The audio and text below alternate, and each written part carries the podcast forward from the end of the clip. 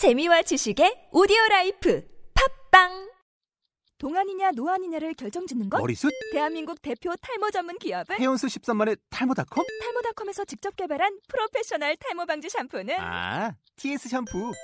늘어진 두피 모공을 꽉! 단 한 올의 모발까지 꽉! 사용할수록 풍성해지는 나의 모발. 이제 탈모 고민 끝! TS 샴푸.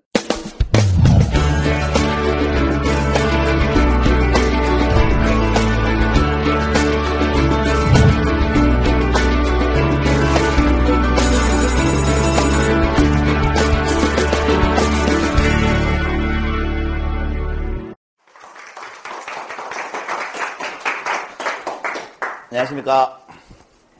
안녕하십니까. 네. 달라진 거 없습니까?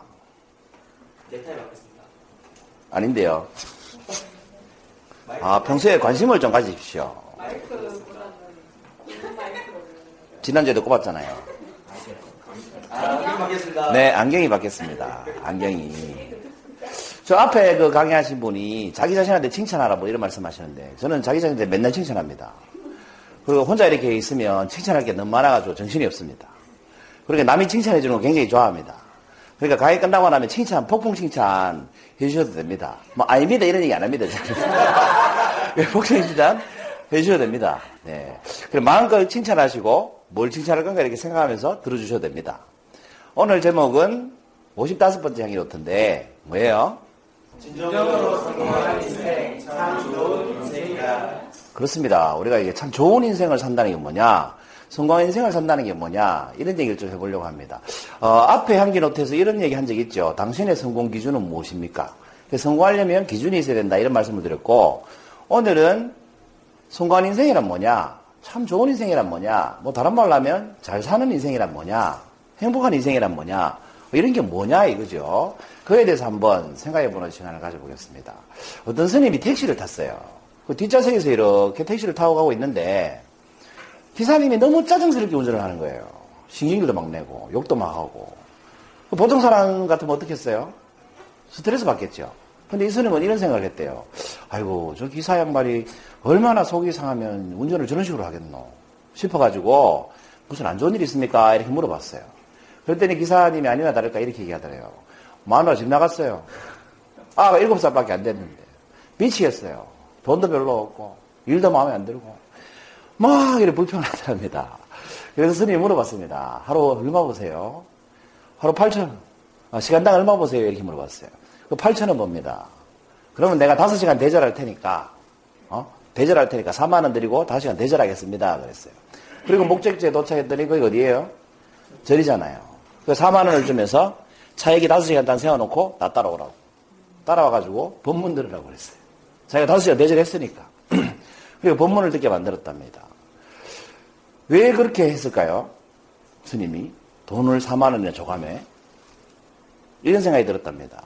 이 택시 기사님이 이렇게 신경질 내면서 스트레스 받은 상태로 운전을 하고 다니면 사고가 날지도 모르죠. 그러면 다른 많은 사람이 다칠 수도 있잖아요.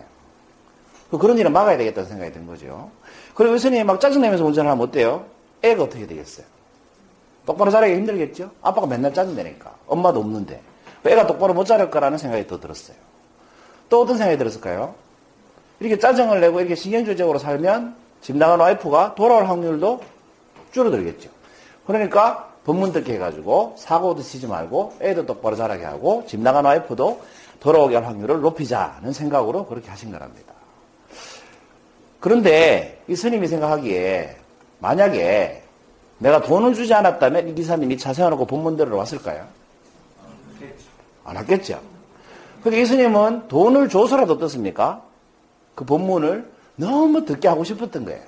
자기는 법문을 설파하는 사람이니까 돈을 줘서라도 법문을 전하고 싶은 게 그 스님의 마음이었던 겁니다. 이 스님이 누구겠습니까? 요즘 증문증설로 굉장히 유명하신 법륜 스님이었습니다. 법륜 스님이 이런 말씀을 하셨어요, 책에서. 돈을 드리고라도 전해주고 싶은 법문인데 많은 사람들이 돈을 안 들여도 내 법문을 들으러 오니까 나는 사는 게 정말 행복합니다. 이렇게 말씀을 하시더라고요. 돈 쓰면서 행복하신 거죠. 그렇죠? 그이 말씀을 들으니까 제 생각이 났어요. 어, 지난주에, 며칠 됐죠? 지난주에 용인에 있는 한 초등학교 강의를 하러 갔습니다. 근데 이 교장 선생님께서 보통의 경우는 그 학교에 다른 부장 선생님이 사회를 봅니다. 사회를 보시는데 어, 사회 보시면서 교장 선생님 인사 말씀이 있겠습니다 하고 교장 선생님을 불렀어요. 그런데 그 교장 선생님께서 인사 말씀은 안 하시고 제 소개를 하시는 거예요. 그 이분이 이제 모 연수원에서 제 강의를 들은 그 수백 명의 교장 선생님 중에 한 분이었어요. 근데 이분이 저를 이제 다리, 다른 자기 학교로 따로 이렇게 초빙을 하신 거죠. 그러면서 너무 재밌게 잘 들었는데 이분은 오늘 모시기가 힘들었는데 이러면서 막 제 자랑을 하시는 거예요. 저보다 더 열심히 제 자랑을 하시는 거예요. 그리고 뭐 이런 말씀도 하시더라고요. 정말 반가운 것은 이분도 2급 전교사 자격증이 있는 분입니다. 저 2급 전교사 자격증이 있어요. 그러면서 막 제 자랑을 하시는 거 있죠. 그 저는 임용고시도 안 쳤습니다만 선생님 해본 적도 없습니다만 교생한 거 빼고는 아무튼 이런 식으로 막 제 칭찬을 하시는 거예요. 그 칭찬을 듣다 보니까 이런 생각이 들더라고요. 하, 강사를 안 줘도 한때 이런 시절이 있었죠. 강사를 안 줘도 좋으니까 강사로 초빙 한 번 돼봤으면 좋겠다. 이런 시절이 있었습니다. 아무도 초빙을 안 해주니까 저도 어떻게 했어요? 법년 선생님처럼 대관료 내가 내고 내가 강의하고 이 짓을 굉장히 했죠. 이 짓이라고 하기 힘들죠. 지금 생각해보면 그게 대단한 짓 같아요. 그렇게 그렇게 강의를 시작했거든요. 그리고 지금은 어떻습니까? 이렇게 좋은 강의장에서 비싼 강사료 받고 수백 명 앞에서 강의하는 사람이 됐습니다. 사범대로 나와가지고 임용고시를 쳐본 적이 없으니까 선생님 해본 적은 없습니다만 제가 교장 선생님 120명씩 모아놓고 강의하는 사람이 됐으니까 학생 가르치는 선생님보다 더 낫지 않습니까? 어떻게 생각해보면. 이렇게 사는 제 모습을 이렇게 보면 아, 법년 스님보다 제가, 내가 낫구나. 이런 생각까지 들더라고요. 왜냐하면 법년 스님은 돈안 내고 들어와 주니까 고맙지만 저는 돈 받으면서 강의하러 다니니까 더 나은 거 아니에요. 이런 거만한 생각이 들더라고요. 그래서 오늘 주제가 뭐였습니까? 이겁니다. 진정으로 성공한 인생, 우리가 말하는 참 좋은 인생이랑 그럼 어떤 인생일까? 여러분 어떤 인생인 것 같아요? 여기 오신 분들은 왜 이 자리에 앉아 계시나요? 시간 때우려고 오셨습니까? 여기 왜 오셨습니까? 강의 들으려고 왔죠? 강의 들으려고 오셨죠? 다 강의 들으려고 오셨잖아요. 그죠? 강의 왜 들으려고 오셨어요? 누가 등 떠밀어서 왔다. 1번. 내 발로 왔다. 어떤 겁니까? 내 발로. 내 발로 온 겁니다. 여러분, 누군가에게는요, 강의하는 장소에 가서 마음 편하게 강의 한번 들어봤으면 좋겠다라는 로망이 있지 않겠습니까? 그게 누군가에게는 소원일 수 있지 않겠습니까? 예를 들어서 아르바이트를 해야만 먹고 사는 사람인데 그 아르바이트 시간이 저녁 5시부터 새벽 5시까지다. 뭐 편의점에 일하면 그럴 수 있잖아요. 그런 사람들은 저녁에 강의를 듣고 싶은 강의가 있어도 인터넷에서 봐도 갈 수 있어요, 없어요? 없습니다. 근데 여기 오시는 분들 중에 어떤 분은 이 올 수 있다는 것 자체가 행복하다고 느끼지를 못할 경우가 사실은 더 많을 수도 있다는 거죠. 이번 주에 안 가면 요거도 먹겠지. 어? 또, 또, 안, 다음 주에 가면 또 안 왔다고 뭐라 하겠지. 이런 생각으로 올 수도 있고, 내놓은 돈이 아까워서 올 수도 있고, 그렇다는 거죠. 그렇다면, 진짜 여러분이, 지금 여러분의 인생은 성공한 인생입니까? 아니면 좋은 인생입니까? 이런 질문을 받았을 때, 여러분은 뭐라고 얘기하실래요? 여러분도 이미 성공한 인생, 좋은 인생이다라고 말할 수 있다는 거죠. 왜 그렇겠습니까? 아, 성공한 인생이나 좋은 인생이라는 것은 내가 정한 기준에 어떻게 하는 거예요? 내가 만족하는 인생이기 때문에 그렇습니다. 왜냐하면 여러분 돈이 1억 있으면 부자겠다는 생각이 들었는데 10억 가진 사람들을 만나면 어때요? 가난뱅이 취급을 받습니다. 내가 천만 원 가진 사람들을 만나면 어떻게 돼요? 부자 소리 듣습니다. 10대 때는 어떤 생각을 하고 삽니까? 공부하기 싫어 미치겠다. 빨리 20, 30대가 됐으면 좋겠다. 사회인이 됐으면 좋겠다. 그런 생각 하죠? 20, 30대가 되면 어떤 생각 합니까?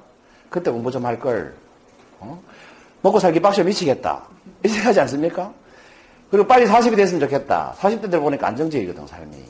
그 빨리 40이 됐어요. 40이 되면 무슨 생각이 듭니까? 와, 20, 30대에 좀 더 빡시게 살 걸. 좀 더 빡시게 살 걸. 50대가 되면 뭐하고 살지? 불안하다. 곧 쫓겨날 것 같은데. 이런 생각 하죠? 50대 때가 무슨 생각하고 살아요? 40대가 전생기였네. 아, 내가 전생기를 못 내리고 살았네. 이런 생각 하죠? 60대가 되면 무슨 생각합니까? 내가 10년만 젊었어도, 이런 생각 한다는 겁니다. 그 10대 때부터 평생을 어떻게 삽니까? 현재의 삶이 만족스럽지 못하니까 행복이라는 걸 모르고 살게 된다는 겁니다. 죽을 때까지. 그러면 행복은 어디에 있습니까, 여러분? 내가 만족할 때 그 행복이 있다는 거죠. 그렇죠? 그럼 우리가 만족할 수 있는 시간대는 내가 살고 있는 이 시간대밖에 없다는 겁니다. 그래서 어떤 사람이 진정으로 성공한 사람이냐 하면 천억 가졌는데 이혼하고 자식들 다 도망간 사람이 아니고 내가 만족하는 삶을 사는 사람이 어떻습니까? 진정으로 성공한 사람이라는 겁니다. 그 사람이 진짜 좋은 삶을 살고 있는 삶이죠. 근데 우리는 왜 만족하지 못하느냐? 지나간 것에 대해서 후회하느라고 만족을 못하거나 아니면 갖고 있지 않은 것에 대한 부러움 때문에 만족하지 못하거나 그렇습니다. 이 두 가지를 동시에 해결하는 방법이 뭘까요? 내가 바로 만족할 수 있는 제일 좋은 방법이 뭘까요? 눈높이를 낮추면 됩니다. 기대치를 낮추면 됩니다. 아, 내가 건강하게 강의장에 올 수 있어서 행복하구나. 왜 나는 강의를 못하지? 이런 생각을 할 필요가 없다는 겁니다. 강의를 할 수 있다는 게 중요한 거죠. 잘하고 못하고가 중요한 게 아니죠. 왜냐하면, 여러분, 뭔가를 하려고 할 때 잘하는 게 더 중요해지면 어떻게 되냐 하면, 내가 아무리 잘해도 내보다 잘하는 놈이 눈에 띕니다. 그래서 아무리 내가 잘해도요, 그 내보다 잘하는 놈 때문에 내가 행복하지가 않습니다. 만족스럽지가 않습니다. 그래서 늘 조바심이 나고 불안하죠. 그러니까 여러분, 남들보다 잘 못해도 어때요? 내가 할 수 있다는 것에 만족할 수 있으면 그 삶은 행복합니다. 근데 아이러니한 건 뭔지 아세요? 그렇게 만족하지 않습니까? 그러면 실력이 점점 더 빨리 형성된다는 겁니다. 왜 그러냐면 사람들은 강의를 예를 들면 남들보다 잘하려고 하는 마음으로 앞에 나오기 때문에 떨려요. 떨리고 긴장되기 때문에 그 강의를 망치는 거예요. 그런데 누구보다 잘하려고 하지 않고 아 내가 오늘 드디어 강의를 할 수 있게 됐다 라는 마음으로 나오면 행복하죠. 그 사람 표정이 행복할 겁니다. 그러면 몰입도가 높아지고 흡입력도 높아지고 강의도 더 빨리 늡니다. 그러니까 여러분 현재 내 삶에 내가 만족할 줄 아는 게 성공하느냐 좋은 인생이냐를 놓고 볼 때는 가장 중요하다. 그 여기 오신 이분 여기 오신 분들 보면 제가 이렇게 강의하기 전에 생각해 보니까 아 우리 협회에 나오시는 분들은 모두 성공한 분들이구나. 참 좋은 삶을 살고 계시는 분들이구나. 이런 생각이 들었습니다. 그래서 좀 함께 깨달았으면 좋겠다는 생각이 들었습니다. 그리고 이 방송을 보고 계신 분이 있겠죠. 지금 여기 앉아 계신 분 말고 제가 이것을 인터넷에 올리면 누군가는 이 강의를 듣겠죠. 조회수가 많은 것은 2, 3천 건도 있더라고요. 제가 올린 향기 노트 중에 2, 3천 건도 있더라고요. 제가 이 자리에서 강의를 하지만 실제로는 몇 명을 대상으로 강의하고 있는 거예요? 네. 수천 명을 대상으로 강의하고 있다는 거죠. 왜? 인터넷에 있는 그 강의는 계속 돼 있을 거니까. 계속 조회수가 늘어나지 줄어드는 조회수 봤어요? 줄어들지 않을 거라는 거죠. 그러니까 그런 마음으로 하면 내가 서 있는 이 자리가 어떻습니까? 대한민국에서 웬만한 강의장에서는 수용할 수도 없을 만큼 큰 강의장에서 강의를 하고 있는 겁니다.